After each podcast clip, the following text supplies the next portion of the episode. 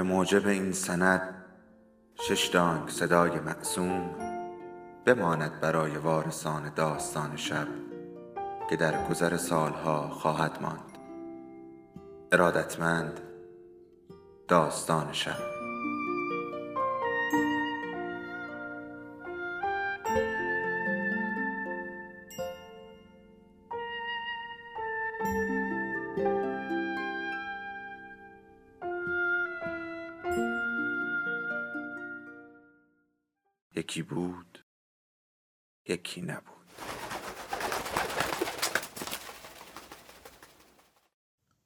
به نام خدا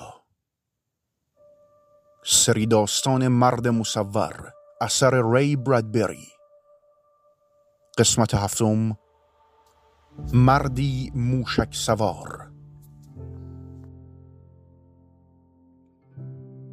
دسته ای از کرمهای شبتاب روباتیک بالای سر مادر معلق بودند تا مسیر او را روشن کنند. او در اتاق خوابش ایستاده بود و به پسرش نگاه می‌کرد که ساکت از سالن رد می‌شد. او پرسید این بار کمک می‌کنی اینجا پابندش کنم؟ نه؟ پسر گفت فکر می‌کنم بتونم. حتما باید اینطور باشه. کرمهای شبتاب تراکمهایی از نور متحرک را روی صورت مادر میتاباندند. نباید بذاریم دوباره بره. پسر بعد از اینکه لحظه آنجا ایستاد گفت باشه اما شاید فایده ای نداشته باشه مادر حرکت کرد و تراکم ننایت های شبتاب روی مدارهای الکتریکی مانند یک صورت فلکی در حال دیگرگونی به دنبال او بال زدند و به او نشان دادند که چگونه در آن تاریکی راه برود. پسر شنید که او به آرامی گفت به هر حال باید تلاشمون بکنیم. دسته دیگر از کرمهای شبتاب پسر را به سوی اتاقش تعقیب کردند. وقتی سنگینی بدنش محدوده حرکت آنها را روی تخت قطع کرد کرمها چشمک زدند. نیمه شب بود و او و مادرش منتظر بودند. اتاقهایشان در تاریکی از هم جدا شده بود. تخت شروع به تکان دادن پسر کرد و برایش آوازی خواند. او یک سویش را لمس کرد. آواز خواندن و تکان خوردن متوقف شد. پسر نمی‌خواست بخوابد. اصلا نمی‌خواست. این شب با هزاران شب دیگر در دوران آنان فرقی نداشت. شبها از خواب بیدار می شدند و شرجی هوای خنک را حس می کردند آتش را در باد احساس می نمودند یا می دیدند که دیوارها برای لحظه در رنگ روشن می سوزند و سپس می دانستند که شاید اکنون سفینه او بالای خانه است. درختان بلوط هم در حال تاب خوردن بودند و پسر همانجا دراز می کشید با چشمان باز و در آن گرمان نفس نفس می زد. مادر هم در اتاقش بود. صدای او از نمودساز مجازی به پسرش می رسید حسش کردی؟ و او جواب می‌داد فکر کنم خودش بود آره. این سفینه پدر بود که از بالای شهر عبور می‌کرد. شهر کوچکی که نشین های فضایی هرگز در آن فرود نمی آمدند و آن دو تا دو ساعت آینده بیدار دراز میکشیدند و فکر می‌کردند. و حالا پدر توی سپرینگفیلد فرود اومده. الان روی آسفالت الان داره اوراق امضا می‌کنه. شاید الان تو هلیکوپتره. الان بالای رودخونه است. حالا تپه حالا هلیکوپتر رو توی فرودگاه کوچک اون روستای سبز مستقر می‌کنه و شب به نیمه که می‌رسید در رخت خوابهای خنک جداگانه او و مادرش گوش می‌دادند. و بیشتر. حالا تو خیابون بله. همیشه راه میره. هرگز تاکسی نمی‌گیره. الان نزدیک اون پارک است. داره میره سمت آکسفوردز و حالا پسر سرش را از روی بالش برداشت. خیلی پایین خیابان نزدیک و نزدیکتر. سریع و اندیشناک. اکنون مادر و پسر در خانه میچرخیدند. از پله های ایوان بالا می‌رفتند و هر دو در تاریکی خنک لبخند می‌زدند. او و مادر وقتی شنیدند که در ورودی به نشانی باز شدن فعال می شود واژه خوش آمدگویی را آرام به زبان می آوردند و به طبقه پایین می رفتند. سه ساعت بعد دستگیری برنجی را بی سر و صدا به سمت اتاقشان میچرخاند پسر نفسش را حبس می کرد در تاریکی به بزرگی فضای میان سیارات تعادل خود را برقرار می کرد. دستش را دراز می کرد تا به جعبه کوچک سیاه رنگ پای تخت خواب پدر و مادرش برسد. با برداشتن آن بی صدا به سمت اتاقش می دوید. از جعبه باز شده لباس مأموریت مانند یک صحابی سیاه ستارگانی که اینجا یا آنجا از دور در قالب مواد فضایی می درخشیدن بیرون می ریخت. اشیای تیره را در دستان گرمش گوی خمیر می کرد. از گرد سیاره مریخ بوی آهن از گرد زهره بوی پیچک سبز و از گرد عطارد بوی گوگرد می آمد. او بوی همه آنها را استشمام می کرد. او می توانست ترکیب ماه شیری و سختی ستارگان را حس کند. اونیفرم را داخل دستگاه سنتریفیوژی که همان سال در کلاس نهم خود ساخته بود فشار داد و آن را در حالت چرخش قرار داد. به زودی نوعی پودر ریز به داخل نوعی مخزن رسوب کرد. آن را زیر میکروسکوپ لغزاند و در حالی که پدر و مادرش بیخبر خوابیده بودند و در حالی که خانه هوشمند خواب بود همه نانپزها و آن سرورهای خودکار و پاک کننده های روباتیک او به تکه های درخشان قبار شهاب سنگ ذرات دنبالدار و خاک روس مدار مشتری که مانند خود آن دنیاها می درخشید خیره می‌شد که او را با شتاب های فوقالعاده یک میلیارد مایل به فضا می بردند. سهرگاه خسته از این سفر و ترس از کشف اونیفرم جعبهدار را به اتاق خوابشان برمیگرداند این بار خوابیده بود که با صدای بوق ماشین خشکشویی هوشمند که پایین حیات بود بیدار شد. جعبه لباس مشکی را با خود برده بود. خوب بود که سب نکرد. زیرا اونیفرم یک ساعت دیگر باز میکشت پاک از تمامی آن مواد. او دوباره خوابید. با آن شیشه کوچک غبار سهرنگیز در جیب لباس خوابش و بر روی قلب در حال تپشش. وقتی پایین آمد پدر پشت میز صبحانه بود و نان توستش را می‌خورد. خوب خوابیدی پسر؟ انگار تمام مدت اینجا بوده و بیش از سه ماه ترکشان نکرده است. او می‌گفت بله پدر. نان توست می‌خوای؟ تکمه ای را فشار می‌داد و میز صبحانی پسر را به چهار تکه تقسیم می‌کرد. به رنگ قهوه‌ای زرین. پسر بعدها به یاد آورد که پدر آن روز بعد از ظهر داشت در باغ کند و کاف می‌کرد. گویی به دنبال گوهری بگردد. او آنجا بود با بازوان تیره بلندش که به سرعت حرکت می‌کردند. میکاشتند میدرویدند تعمیر می‌کردند برش می‌دادند حرس می‌کردند. صورت تیرش همیشه رو به خاک بود. چشمانش همیشه به کاری که بر روی همین زمین انجام می‌داد خیره بودند و هرگز به آسمان بالا نمی‌رفت. هرگز به پسر خود هم نگاه نمی‌کرد یا مادرش. مگر اینکه با او زانو می‌زدند تا احساس کنند زمین از عرقشان خیس می شود دستهایشان را در خاک میگرداندند و به آسمان روشن و شلوغ بالای سرشان نگاه نمی‌کردند. سپس پدر نگاهی به دو طرف میانداخت به مادر یا او. و چشمک آرامی به آنان می‌زد. خم می‌شد رو به پایین و آسمان بود که این بار به پشتش خیره بود. آن شب روی تاب مکانیکی ایوان نشستند که آنان را تاب می‌داد. بادی بر خانواده میوزید و برایشان آوازی ساز می‌کرد. تابستان بود و محتاب و لیموناد برای نوشیدن. لیوانهای سرد نوشیدنی را در دستانشان می‌گرفتند و پدر در همان هنگام اخباری را از نظر میگذراند که در نمودسازی مخصوص میچرخید و پخش می‌شد. اگر سه بار پشت سر هم پلک می‌زد لنز تغییر می‌کرد. پدر سیگاری کشید و به پسر گفت که در سال 1997 میلادی وقتی پسر کوچک بوده زمین چه جور احوالاتی داشته است؟ بعد از مدتی همونطور که همیشه گفته بود گفت چرا نمیری اونور بازی کنی داگ؟ پسر چیزی نمی‌گفت اما مادر می‌گفت شبایی که تو اینجا نیستی بازی می‌کنه. پدر به پسر و سپس برای اولین بار در آن روز به آسمان نگاه می‌کرد. وقتی به ستاره ها خیره می‌شد مادر همیشه او را تماشا می‌کرد. روز و شب اول پس از رسیدن از سفر زیاد به آسمان نگاه نمی‌کرد. بیشتر به باغبانی میاندیشید. اما معمولا شب دوم کمی بیشتر به ستارگان متوجه بود. مادر در روز آنقدر از آسمان نمیترسید. اما این ستاره های شب بودند که می‌خواست آنها را کمرنگ سازد. و گاهی اوقات پسر تقریبا می توانست ببیند که او در ذهنش به سوی کلیدی دست می‌برد. اما هرگز آن را پیدا نمی کند و شب سوم پدر تا زمانی که همه آنان برای خواب آماده شده بودند بیرون در ایوان بود. و بعد از آن پسر میشنید که مادر او را به داخل می‌خواند.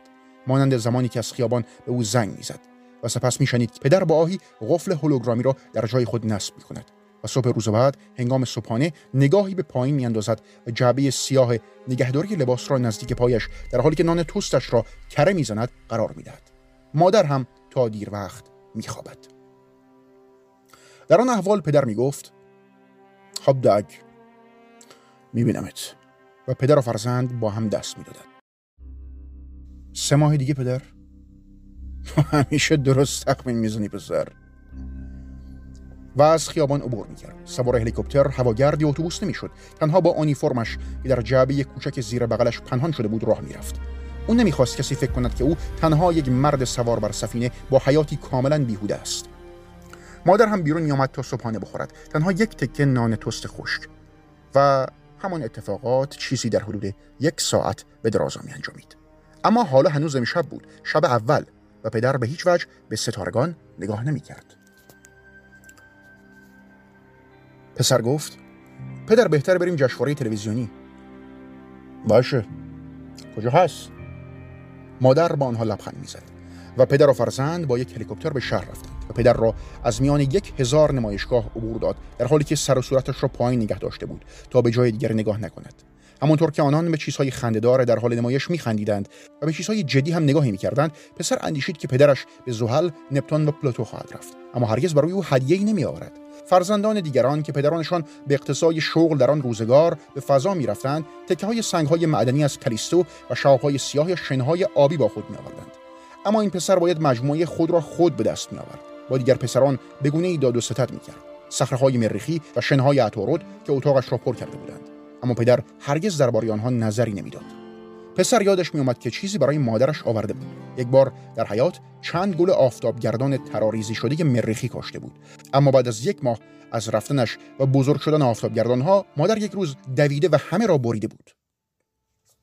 بدون ذره اندیشیدن همانطور که در یکی از نمایشگاه های سبودی مکس ایستاده بودند سوالی را که همیشه می‌پرسید از پدرش پرسید. فضا چجوریه بابا؟ مادر با ترس در آنجا به پسرش نگاه کرد.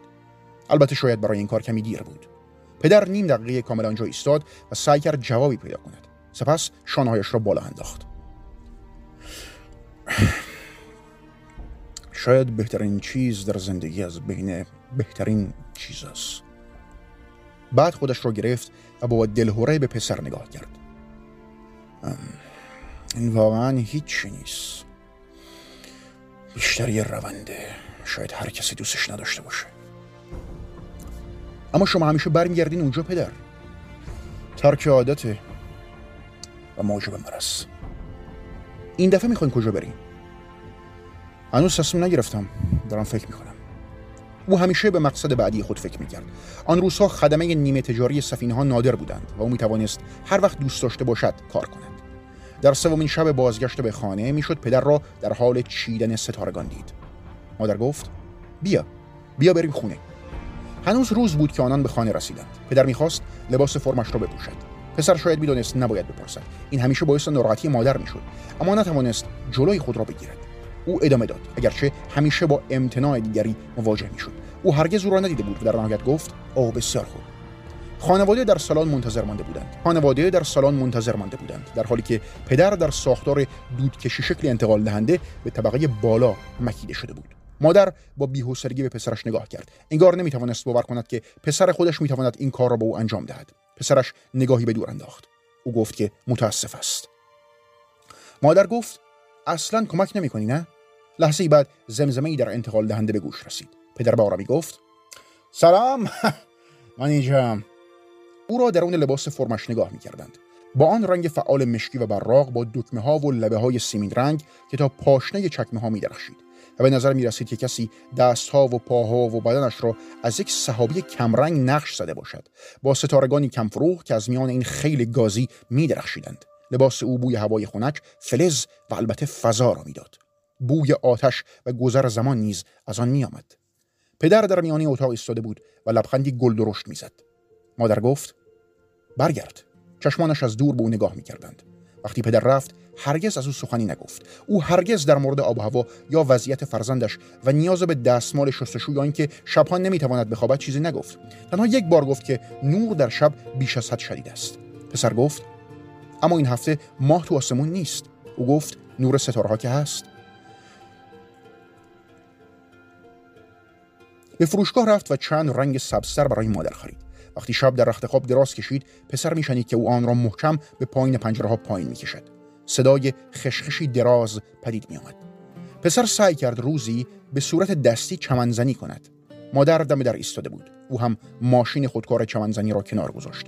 بنابراین این بار علف بیش از سه ماه بدون حرس رشد می‌کرد. وقتی پدر آمد خود آنها را حرس کرد. او به پسر اجازه نمی‌داد کار دیگری انجام دهد. کارهایی مانند صبحانه ساز سبودی یا کتابخانه های مجازی. او همه چیز را خود ذخیره می‌کرد. انگار برای کریسمس. و سپس پسر پدر را می‌دید که در حال چکو زدن یا بریدن است. او همیشه در درازای کارش لبخند می‌زد و مادر هم با خوشحالی به روی آنها میخندید. مادر او هرگز کاری برای برقراری تماس مجازی در فاصله میلیون ها مایل در فضا با پدر انجام نداده بود. او یک بار همسرش گفت که نمی‌خواهد تنها یک نمود مجازی را ببیند و به یک انسان حقیقی دلبسته است. یک بار پدر به پسر گفت مادر گاهی طوری با هم رفتار می‌کنه انگار من اینجا نیستم. واقعا فکر می‌کنم تششوات یه بالای سر جوهر بدن من آورده شاید نامریم کرده. پسر دیده بود که این کار را می‌کند. دقیقا بیشتر از او روی شانهایش به چانه یا دستهایش نگاه می‌کرد. اما هرگز به چشمانشان خیر نمی‌شد. اگر به چشمان پسر نگاه می‌کرد گوی آن نگاه ها برای پوشش بودند. مانند حیوانی که می‌خواست تا بخوابد. او تنها در زمانهای تعیین شده و مناسب شاید به شکل خودکار بله و نمی گفت و لبخند می‌زد. اما همیشه نیم ثانیه دیرتر از حد انتظار. پدر گفت نمیشه گفت ولی شاید که من اینجا چایی ندارم. اما روزهای دیگر همانجا بود و آنها راه می‌رفتند یا سوار هواگرد می‌شدند. در این حال او تمام وسایل مکانیکی و باینری را قطع می‌کرد. آشپزخانه و پخت کیک های فوقالعاده و پای سیب و کلوچه نگاه ژرف به صورت او لبخندی حقیقی در برداشت اما در پایان چنین روزهایی که پدر نزد او بود همواره گریه می‌کرد و پدر هم شاید بیپناه می ایستاد و به اتاق خیره می‌شد. انگار می‌خواست جواب مادر را بدهد اما هرگز این جواب را نمییافت. پدر با لباس فرمش با آرامی چرخید تا خانوادهش را بهتر ببیند. مادر گفت برگرد. دیگه نرو. این کارو ول کن. صبح روز بعد پدر با عجله وارد خانه شد در حالی که مشتی تاییدیه سفر در دست داشت. تاییدیه سفینه صورتی برای گذاری به کالیفرنیا همینطور بلیتی آبی برای سفر به مکزیک. بیایندی که به خاطر کفایت گویا نیست؟ قرار کلی لباس بار مصرف بخریم. دیگه شستشو تعطیله. میریم سفر. وقتی هم کثیف بشه میسوزونیمشون هواگرد ظهر می‌بریم لس آنجلس. هلیکوپتر رو ساعت دو می‌بریم محدوده سانتا باربارا. بعد ساعت 9 یه سری به انسانادا می‌زنیم. فقط با یه شب. استراحت. و خانواده برای یک روز و نیم به کالیفرنیا و سپس به محدوده اقیانوس آرام می‌رفتند. و سرانجام در شنهای داغ ساحل ملیبو مستقر می شدند تا شبها خوراک وینر بپزند. پدر همیشه گوش می‌داد یا آواز می‌خواند یا چیزهایی را از هر طرف تماشا می‌کرد. آنچنان دست باشه طوری که انگار تمام دنیا نوعی ابر سانتریفیوژ است که آنقدر سریع حرکت می‌کند که ممکن است هر لحظه او چیزی را از دست بدهد. بعد از ظهر در مالیبو مادر در اتاق هتل بود. پدر برای مدتی دراز در آفتاب داغ کنار پسر روی شنها دراز می‌کشید. او آهی کشید. خودش همینه. چشمانش با آرامی بسته شدند. او به پشت دراز کشیده و گویی از خورشید می نوشید او گفت دلم برای این کار تنگ شده بود. البته منظور او سفر بر روی سفینه و نه ساحل بود. گویی در ذهنش چیزهایی بودند. او هرگز قربت آن سفینه یا موشک و دیگر چیزهایی که نمی‌توانست تا روی آنها داشته باشد را نمی‌دید. نمی‌توانست تا این باد مملو و از نمک را روی آن سفینه داشته باشد یا آسمان آبی یا خورشید داغ یا دستپخت همسرش را. نمی‌توانست با دستگاه های آنجا حقیقتا با پسر 14 سالش مواجه شود. هیچ چیز آنجا حقیقتا به واقعیت نزدیک نبود. او در نهایت گفت خیلی خوب پسر بیای خورده حرف بزنیم. و پسر می‌دانست که حالا مثل همیشه سه ساعت متوالی با پدرش صحبت خواهد کرد. تمام بعد از ظهر زیر آفتاب درباره نمرات مدرسه اینکه چقدر می‌تواند بلندتر بپرد چقدر حالا می‌تواند سریعتر شنا کند آنها تمام زندگیشان را با هم کنار هم زیر رو می‌کردند. پدر هر بار که او حرف می‌زد سری تکان می‌داد. لبخند می‌زد و ضربه آرامی به نشانه تایید به سینهاش می‌زد. پدر و پسر صحبت می‌کردند. از موشک یا فضا سخنی نمی‌گفتند بلکه از مکزیک چیزهایی تعریف می‌کردند. جایی که یک بار با یک ماشین کلاسیک به سویش ره سپرده بودند و پروانه هایی که ظهر در جنگل های بارانی گرم و سبز مکزیک گیر کرده بودند را دیده بودند. با دیدن یکصد پروانه که گوی آنان را میمکیدند بالهای آبی و زرشکیشان در باد تکان می‌خورد. زیبا و غمگین بود. آنان به جای چیزهایی که می‌خواستند در مورد آنها صحبت کنند از چنین چیزهایی حرف می‌زدند. و پدر بیشتر به پسرش گوش می‌داد. این کاری بود که او انجام می‌داد. انگار سعی می‌کرد خودش را با تمامی صداهایی که میشنود پر کند. او به باد و اقیانوس در حال سقوط و صدای پسرش گوش می‌داد. همیشه با توجهی بسیار. تمرکزی که تقریبا گویا اجسام فیزیکی پیرامون را خود حذف می‌کرد و فقط صداها را نگاه میداشت. او چشمانش را میبست تا گوش کند. پسر پدر را می‌دید که به جای استفاده از دستگاه کنترل از راه دور در حالی که علفها را با دست می‌برد به صدای ماشین چمنزنی نیمه خودکار و هوشمند گوش می‌دهد و علفهای بریده شده را در حالی که پشت ماشین چمنزنی در یک فواره سبز به سمت بالا پاشیده می‌شوند میبوید. او می‌گفت داگ حدود پنج بعد از موقعی که حوله همون برداشتیم و کنار سال موج سواری کردیم می‌خوام حتما بهم یه قولی بدی. چی پدر؟ هرگز زندگی تو صرف ناوگان مداری رو میگم. هرگز سمت فضا نوردی نرو. هرگز سمت فضا نرو. پسر جا خورد. او گفت منظورم همینه. اگه بخوای وارد این کار بشی وقتی اون بیرونی می‌خوای اینجا باشی. وقتی پات برسه اینجا می‌خوای اونجا باشی. این روند بی سر و ته از اول شروع نکن. اجازه نده هیچ وقت وقت تو بگیره. ولی پدر نمی‌دونیم من از چی دارم حرف می‌زنم. هر بار که داخل مدار باشم فکر می‌کنم اگر روی روزی برگردم زمین همونجا میمونم. دیگه هرگز سفر نمی‌کنم اما وقتی باز برمیگردم همون قضیه تکرار میشه. حدس می‌زنم همیشه قرار ادامه بدم من مدت هاست دارم فکر می‌کنم بد نیست یه کار فضایی بگیرم. ولی شما دارید اینطوری صحبت می‌کنید. پدر صدای پسر را نشنید. من سعی می‌کنم اینجا بمونم. شنبه گذشته وقتی برگشتم خونه خیلی سخت تلاش کردم بمونم ولی پسر باز او را در باغ بیاد آورد. در حال عرق ریختن و همه سفرها و کارها و گوش دادنها. و می‌دانست که او این کار را می کند تا خود را متقاعد کند که دریا، شهرها، سیاره زمین، خانوادهش تنها چیزهای حقیقی و خوب هستند. اما نیک می‌دانست که او امشب کجا خواهد بود. در همان ایوان جلوی خانه به ستارگان خیره می شود او گفت به هم قول بده مثل من. پسر مدتی تردید کرد و گفت باشه. پدر دست پسر را فشرد و گفت آریه شام آن شب خوب بود. مادر با مشتی دارچین و خمیر و قابلمه و ماهیتابه در آشپزخانه این سو و آن سو رفته بود و حالا یک بوقلمون بزرگ با سس کرنبری نخود و پای کدو حلوایی روی میز فراهم شده بود. پدر متعجبانه گفت وسط های آگوست؟ مادر گفت یعنی برای روز شکرگزاری نمیای؟ باید ببینم برنامه اونجا چجوریه. همه که دست من نیست. ولی خب کلیت تلاشم اینه که حتما اینجا باشم. او خوراک را بو کرد. هر درپوش را از روی خورتوم ها برداشت و اجازه داد که طعم آن روی صورت آفتاب سوختش جاری شود. به هر کدام از غذاها که رو می کرد آهی می کشید به اتاق و دستانش نگاه کرد. به عکس های روی دیوار. صندلی ها میز پسر و مادر. به همه خیره شد. گلویش را صاف کرد. پسر دید که پدر گویا تصمیمی گرفته است. لیلی؟ بله. مادر به میزش که مانند یک تله سیمین رنگ شگفتانگیز بود نگاه کرد. این شاید در نظر او چاله معجزه آسا بود که می‌توانست شوهرش را همانجا پابند کند. چشمانش برقی زدند. پدر گفت لیلی. مادر گفت ادامه بده. سریعتر بگو. بگو این بار برای همیشه خونه میمونی. هرگز دیگه بر نمیگردی فضا. بگو. درست در همان لحظه یک هلیکوپتر در حال عبور سکوت اتاق را به هم زد و شیشه پنجره با نوای کریستالی شکلی تکان خورد. پدر نگاهی به پنجره انداخت. ستارگان آبی اس در آسمان بودند و سیاره سرخ مریخ در شرق طلوع می کرد. در یک دقیقه کامل به مریخ نگاه کرد. سپس دستش را کورکورانه به سمت پسر دراز کرد. او گفت ممکنه یه مقدار از اون خودت بردارم. دگ مادر گفت ببخشید. من دارم میرم یکم نون بیارم او با عجله به سمت آشپزخانه رفت. ولی نون که رومیز هست. پدر وقتی خوراکش را شروع کرد به پسر نگاه نکرد. آن شب پسر نتوانست بخوابد. ساعت یک بامداد از پله ها پایین آمد. نور محتاب مانند یخ روی سقف خانه ها بود و شبنم در زمین برفی روی چمنهای خانه میدرخشید. با لباس خواب در آستانه در ایستاد و باد گرم شب را حس کرد و سپس فهمید که پدرش در تاب مکانیکی ایوان نشسته و به آرامی در حال سر خوردن است. می توانست نمایش را ببیند که به عقب متمایل شده و او داشت چرخ ستارگان را بر فراز آسمان خدا تماشا می کرد چشمانش مانند کریستال های خاکستری بودند. و ماه در یک پسر بیرون رفت و کنار او نشست. مدتی با هم تاب خوردند. در نهایت پدر گفت تو فکر می‌کنی چند تا را برای اون سفر دور و دراز وسط فضا هست؟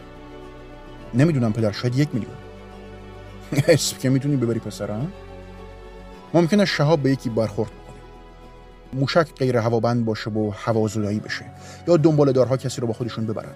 یه ضربه مغزی انفجار. مشاله شدن با نیروی گریز از مرکز. شتاب خیلی زیاد. خیلی کوچیک گرما سرما خورشید. ماه ستاره ها سیارک ها سیاره نماها تشعشعات. خب اگه اینطوری باشه چی میشه؟ اونا هرگز کسی رو که مرده پیدا نمی‌کنن خب کسی که قراره اینجوری بشه بالاخره کجا میره؟ یک میلیارد مایل دورتر. به یه مسافرت بیپایان تبدیل به یه شهاب یا سیارک میشه که برای همیشه در ساختار فضا سفر می‌کنه. پسر دیگر ادامه نداد. او بعدها گفت یه چیزش اینه که روندش در فضا سریعه. رفتن به بهشت میگم. اینجوری درنگ نمی‌کنی بیشتر اوقات حتی نمیفهمیش. فقط رفته جلو. پدر و پسر روی تخت نشستند. دیگر صبح شده بود. پدر در آستانی در ایستاده بود و به آواز قناری زرد در قفس زرینش گوش می‌داد. او گفت داگ من تصمیم رو گرفتم. دفعه بعد که برگردم دیگه میام که بمونم. اینو به مادرتان بگو. شما واقعا جدی هستین؟ پدر سرش را به شدت تکان داد. شاید سما دیگه ببینمت. او به خیابان رفت. اونیفرم خود را در جعبه مخفی حمل می‌کرد. سوت می‌زد و به درختان سبز بلند نگاه می‌کرد. از بوته عبور می‌کرد. آنها را از جلوی خود پرت می‌کرد در حالی که در سایه روشن نور می‌رفت. در صبحی زود. آن روز صبح بعد از چند ساعت رفتن پدر پسر از مادر درباره چند چیز پرسید. پسر گفت پدر گفت گاهی اوقات طوری رفتار می‌کنی انگار اونو نمی‌بینی. و سپس او همه چیز را به آرامی برای پسرش توضیح داد. مادر گفت که وقتی همین ده سال پیش او برای اولین بار به فضا رفته است به خودش گفته همه چیز تمام شده. به اندازه خودش تمام شده است. اینکه پسرش هم باید قبول کند که شاید پدرش برای همیشه رفته است و وقتی سه یا چهار بار در سال برمیگردد گویا به هیچ وجه نیامده. فقط یک خاطره کوچک دلپذیر یا یک رویاست. و اگر یک خاطره متوقف شود یا یک رویا دیگر در مخیله نیاید نمی‌تواند به این کلیت آسیبی وارد کند. بنابراین بیشتر اوقات او خود را به ندانستن می‌زند. مواقع دیگر نمی‌تواند جلوی خود را بگیرد. وقتی همسرش میآید کیک میپزد و با او به گونه ای رفتار می‌کند که انگار همیشه اینجاست و بعد بهتر است فکر کند او ده سال است که دیگر اینجا نیست و او را نخواهد دید. در این صورت آنقدرها هم دچار نگرانی و درد نخواهد شد. پسر پرسید مگه اون نگفته که وقتی بیاد میمونه؟ او سرش را به آرامی تکان داد و گفت نه او رفته است. من از این موضوع بسیار مطمئنم. پسر گفت ممکن نیست همونطور که گفته دوباره زنده بشه؟ مادر گفت ده سال پیش فکر کردم یا پدرت جایی در زهره سقوط بکنه چی میشه. اون وقت دیگه هرگز نمی‌تونم اون سیاره را تو آسمون خدا نگاه کنم. اگه قضیه در مورد مریخ باشه چی؟ هرگز دیگه نمی‌تونم دوباره به مریخ نگاه کنم. باید بدون داخل شدن در و قفل کنم. اگر روی مشتری زحل یا نپتون باشه اون شبایی که اون سیارات بالای آسمونن من واقعا باید چیکار کنم؟ پسر گفت نمی‌دونم چی باید بگم. پیام روز بعد آمد. قاصد آن را به پسر داد و آن را ایستاده در ایوان خواند. خورشید داشت غروب می‌کرد. مادر پشت در صفحه نمایش ایستاده بود و به پسرش نگاه می‌کرد که پیام را خواند و در جیبش میگذاشت. پسر مادرش را فراخواند او گفت چیزی رو که از قبل می‌دونم به من نگو. او حتی گریه هم نکرد. خب جریان در مورد مریخ نبود. در مورد زهره و یا مشتری یا زحل هم نبود. پسر و مادر مجبور نبودند تا هر بار که مشتری زحل یا مریخ آسمان اصر را روشن می کند به پدرش بندیشند. این متفاوت بود. سفینه او در شراره های خورشید افتاده بود و خورشید بزرگ و آتشین و بیرحم بود و همیشه در آسمان روز و آنان نمی توانستند از آن دور شوند. بنابراین برای مدت درازی پس از آن رویداد مادر عملا تمام روز خواب بود. آنها بیرون نمی رفتند نیمه شب صبحانه و ساعت سه بامداد نهار و ساعت شش صبح در تاریکی شام میخوردند. آنان به برنامه های شبانه دل می سپردند و با طلوع آفتاب به رخت خواب می رفتند. تنها روزهایی که برای قدم زدن بیرون می رفتند روزهایی بود که باران می بارید و آفتابی در کار نبود.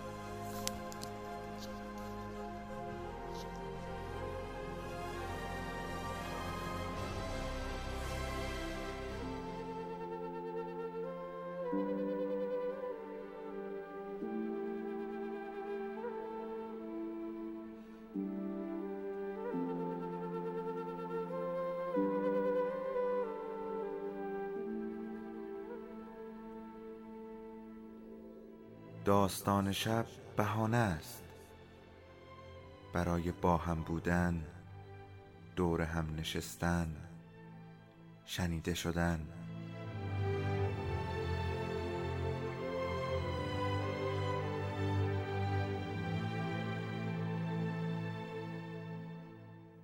صدای افسانه ها رو میشنویم